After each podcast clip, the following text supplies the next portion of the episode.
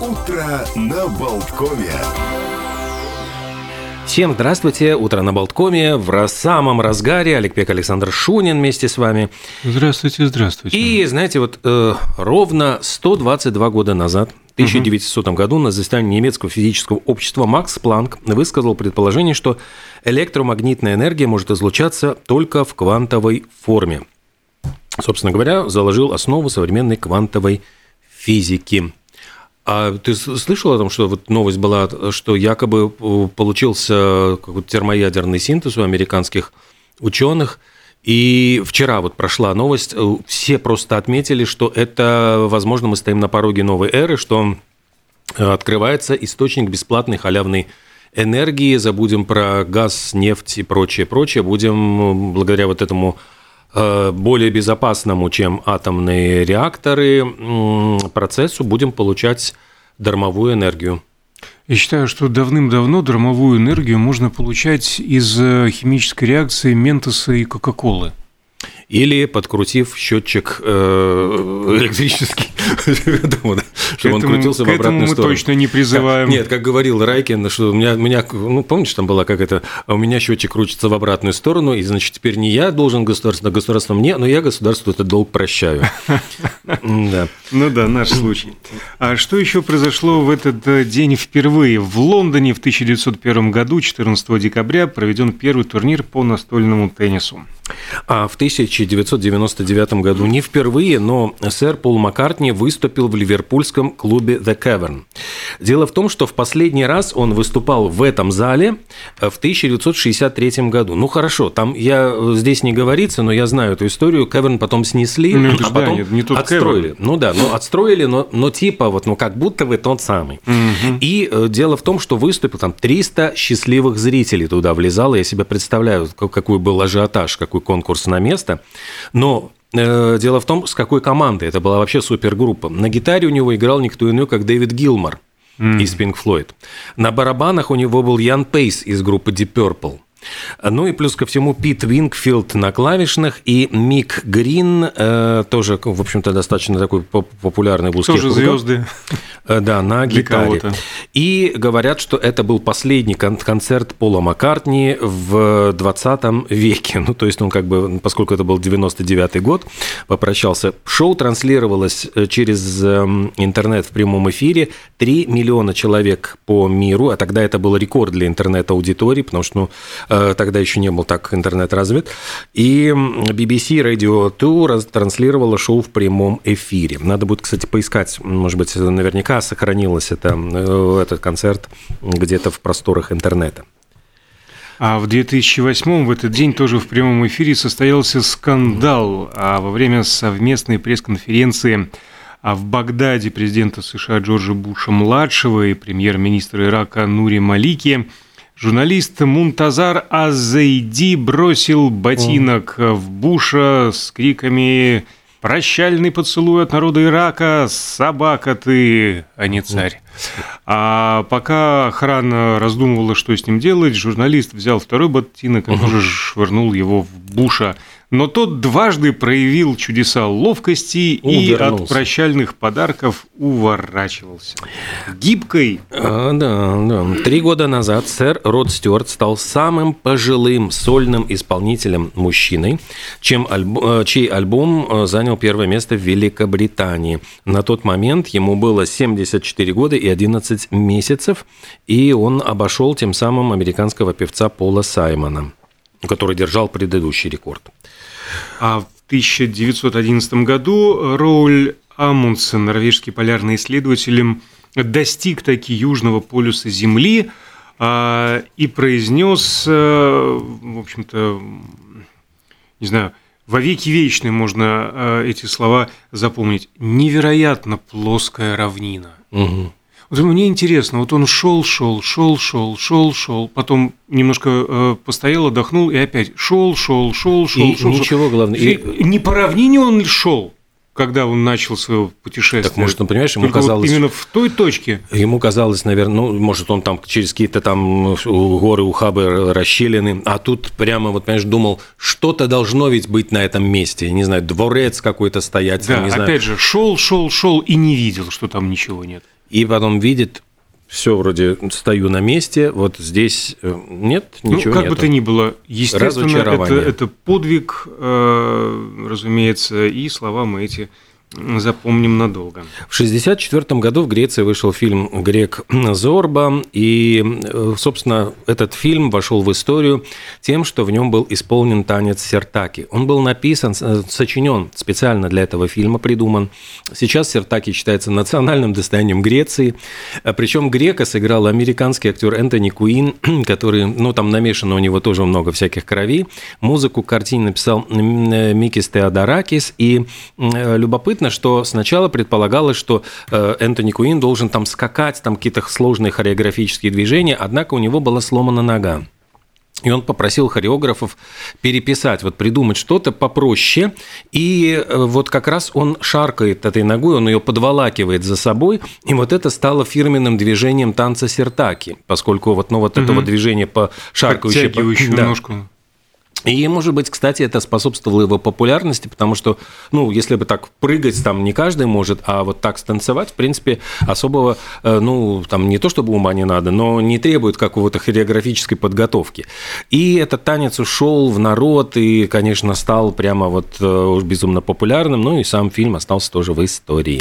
Наверняка э, ногу повредив, ему было не очень приятно, и даже болезненные ощущения у него были. И тут перемещаемся в современность. Китайские ученые а, в ходе экспериментов над мышами выяснили, как зеленый свет помогает э, облегчать боль, почему притупляет болезненные ощущения в теле. Оказывается, зеленый свет активирует интенсивную передачу сигналов гамма-аминомасляной кислоты. Это один из самых важных тормозных нейромедиаторов центральной нервной системы. Так что, ежели больно, посмотрите на что-нибудь зеленое, например, на траву. А нет, если травы под сугробом, ничего, можно руками, ногами раскопать и посмотреть таки Вам- на зеленое. Вам с анестезией или я вам просто зеленую картинку покажу, да? Тоже, в общем-то, приходишь так к зубному, зуб рвем с анестезией или да, или зеленую карточку покажем. Ох, 51 год назад, в 1971 году, вышел завершающий трилогию фильм «Корона Российской империи» или «Снова неуловимый» Эдмона Киасаяна. Э, Первый, э, я помню, феноменальный успех. Как бегали, мы там смотрели по сто раз, э, особенно вторая мне очень нравилась часть, как все переживали, что Бубу Косторского убили. И собирались ведь по сценарию, там э, получилась интересная вещь, что море волнуется раз, море волнуется два, там видно, что он только упал раненый на руки своих Мгм, друзей, а говорят, что вдруг море заволновалось, прямо вот сама природа э, э, не дала доснять вот э, кадры, где он умирает на руках вот у всех, значит, у этих Валерки, Даньки, Яшки и Ксаньки. И э, думали его оживить для третьей части, поскольку ну, он был самым популярным героем первых двух фильмов, невероятно, ну, Буба, э, с Борис Сичкин, понятно, актер. И Борису Сичкину прислали сценарий третьей части. И вот как рассказывал сам Борис Сичкин, ну, вот он э, прочитал и, ну, сказал, что сценарий довольно слабый все-таки, а Поскольку это был испорченный телефон, там э, это были помощники Киасаяна, те передали в более резких выражениях. Киасаян обиделся, вычеркнул его из сценария и решили снимать без него, хотя начальство было очень расстроено, потому что ну, вот действительно популярный герой. Э, напомню, что третья часть, самая, вот ну, не лежит у меня к ней действительно душа. Главные герои теперь должны помешать старым врагам, это Бурнаш, штабс-капитан Овечкин и Кудасов, похитить из музея советского большую императорскую корону, потому что ею хотят короновать, ну, вот этих э, оставшихся Романовых, и там причем вот карикатурно изображены там эти все, там одного играл Ролан Быков, претендентов на престол, а которые чуть не передрались между собой, и э, сам фильм, по идее, там действие же происходит в Париже, все обрадовались, а, поедем в Париж, Париж снимали в Москве. Причем там улочки э, пере, как-то перегримировали. Более того, должна же быть э, Эйфелева башня. Так ее снимали в деревне Гладышево. Построили деревянный макет который долгие годы еще простоял, я не знаю, сейчас он стоит или нет, но видно даже, что эта конструкция ходила ходуном. Музей, где снимали, откуда, значит, похищали корону, на самом деле не существовал. Хотя в этом музее Троица Андрея Рублева, которая находится в Третьяковской галерее, э, картина Даная э, Рембранта и Персея Андромеда Рубенса, которые в Эрмитаже, ну, то есть как будто бы там собраны как из разных музеев, это были декорации, это был э, объект музей, который построили, и в нем раньше снимали «Возвращение святого Луки» и, внимание, «Старики-разбойники». Оказывается, там, ну вот, вот в, этом, э, в этих декорациях тоже снимали. А еще забавный факт, э, который заключался в том, что э, Михаил Метелкину, который играл Валерку, такого интеллигента, ему исполнилось 18 лет, и его должны были призвать в армию.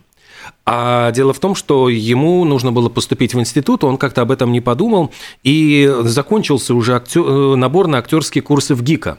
И Киасаян, вдруг он узнает, что вот-вот ну, из военкомата должны забрать его главного актера, фильм вообще под угрозой срыва, он бросился этого Метелкина пристраивать на экономический факультет. А Метелкин вообще даже не знал, ну, я понимаю, что на ВГИКе есть экономический, а тот не в зуб ногой с математикой. И тогда, значит, э, говорит, не, не бойся, пиши, что хочешь, просто какие-то цифры, я остальное беру на себя. И он подкараулил члена экзаменационной комиссии в туалете. Угу а забрался в соседнюю кабинку, то есть тут человек, простите, делает свои дела, тот перегнулся и начинает ему объяснять, поймите, у меня фильм срывается, умоляю, поставьте ему пятерку, потому что, ну вот если вы не поступите, там вообще вся, вся это под угрозой срыва. И, короче говоря, преподаватель согласился, ему поставили, значит, я не пошел знаю... на подлог, значит. Да, пошел на подлог, но, ты понимаешь, Метелкин не только закончил экономически, но и успешно его, зак... Ну, не только поступил, но и закончил. И затем работал по специальности, стал директором э, киногруппы. Но выяснилось, что Значит, так плохо у него с да, математикой. получается, что все-таки у него как-то все, все пошло. И еще была забавная история, она была связана с тем, что в этом фильме сыграл э, композитор Ян Френкель. Они сотрудничали с Киасаяном еще по, ну, вот по прошлым неуловимым. Он же написал знаменитую «Погоня, погоня, погоня, погоня в горячей крови» и белогвардейскую песню «Русское по поле, русское поле». Ну, Ян Френкель, значит, угу. тоже еще белогвардейскую душу мог заглянуть. И куплеты Бубы Косторского. И вот для «Короны» он сочинил куплеты шансоньетки. Их пела несравненная Гурченко, причем это малюсенькая роль, но она запомнилась там Увозил меня полковник за кордон, был он бледен, как покойник Миль, пардон. И там она говорит, месье полковник, чем стареть, лучше за Россию умереть, ради чести и престижа не шучу. Он ответил, что я рыжий, не хочу. И там дальше шла, в общем, совершенно там разгульная такая э, танцы. И, кстати, за эту разгульность Киасаян очень увлекся, и говорят, он хотел изобразить ну вот падение нравов, э, это вот э, по пошлость буржуазной морали, там, ну, все, что значит, ну, как бы там красивыми словесами, под этим подразумевалось, что когда ну, просматривали то, что он отснял, были в ужасе люди, э, ну, вот эти приемные комиссии, говорят, вы детям хотите показать там декольте, там какие-то, значит, голые эти ноги, ну, этих красавиц, там какие-то, значит, когда там зажимают, обжимают, там, где... В общем, решили, поскольку будут смотреть подростки, это, ну, как-то выбивается за, за рамки, и все это, конечно, вырезали, полетело в корзину. Да, кстати, Френкель, просто я чего начал, что Френкель сыграл скрипача в... Нет, Гарсон, нет, Гарсона Луи Леонида и бывшего скрипача из ресторана «Палас». В этом э, в «Неуловимых мсти...» ну, в третьей части «Возвращения неуловимых». В общем, короче говоря, можно рассказать много, но любопытно, действительно, очень такие истории связаны с этой картиной. Ну вот разве что-то такое расскажешь интересное и эпохальное а, про мультсериал «Черепашки-ниндзя»? Ну, наверняка же нет. А тем не менее, э, в этот день, в 1987 в США состоялась премьера этого мультипликационного сериала. А еще сегодня исполняется 45 лет фильму «Лихорадка субботним вечером» с Джоном Траволтой. Да. И, ты знаешь, я поразился э, удивительному факту. Staying alive, staying alive. Между прочим, Биджис привлекли к написанию саундтрека в самый последний момент, когда фильм был практически снят в постпродакшене. Да более того, фильм переименовали. Ну, давай расскажи про переименовку, а я тебе, ну, вот я, честно говоря, про переименование не знаю, но я знаю то, что танцевал Травол, Траволту спрашивали, а подо что ты вообще танцевал? Он сказал, что я танцевал под Стиви Вандер. На самом деле, э, если, говорят, внимательно присмотреться, можно даже найти рассинхрон вот знаменитых его всех этих плясок на сцене, Да, потому что в звучал белом костюме тройка. другая, другая, другая музыка звучала под этим. Потом они просто вот по- поставили Bee Gees. Bee Gees просто э, говорят, можете что-нибудь сочинить для фильма? Они на выходных на- наваляли, насочиняли этих песен, пришли, там все были в диком восторге. Песня это был самый продаваемый саундтрек, там 15 миллионов копий, его только телохранитель через те же 15 лет э, пре- преодолел, и он получил Грэмми, и только три саундтрека получили Грэмми как альбом года. Это был телохранитель, вот э, э, лихорадка субботним вечером и Brother, Where Are You? Ну, Этот э, фильм Коинов. Вот. А по поводу костюма тройки. Да, там такой саундтрек, я что-то как не помню, честно говоря. Но он, он получил Грэмми как лучший саундтрек года. И по поводу костюма тройки. Э, Значит, продюсер отвел Траволту в самый дешевый магазин мужской одежды в Бруклине. Да ладно. Да, они купили просто костюм с вешалки, причем не один, а сразу три, для того, чтобы, ну, если он вдруг вспотеет, там, значит, мокрый будет костюм, чтобы можно было переодеть, не останавливать съемки. Два костюма исчезли после окончания съемок. Третий, э, который вот э, с потом, можно сказать, Траволты, был куплен на благотворительном аукционе в 79 году кинокритиком, который заплатил за него, ну, 2000 долларов. Ну это же культовейший образ. Вот, э, Через- Рубашка с отложным воротничком и белая тройка. 10 лет э, э, этот костюм ушел за 145 тысяч. То есть, представляешь, за 2 тысячи купил, за 145 тысяч продал. Э, Причем он продал какому-то анонимному человеку, ну, уча- участнику аукциона. Говорят, что музей Виктории и Альберта разыскал этого анонима. Э, Ну, он на условиях анонимности согласился им одолжить этот костюм на выставку, но затем он вернулся обратно вот в коллекцию этого человека. И говорят, что за этим костюмом до сих пор охотятся, потому что ну, это действительно культовый. Он должен был быть черным на самом деле. Вот в задум он был черным, а потом, когда э, начали снимать, говорили, ну, слушайте, и так на дискотеке Ну темно, да. то есть не будет его видно. И сделали, вот, и сделали белым.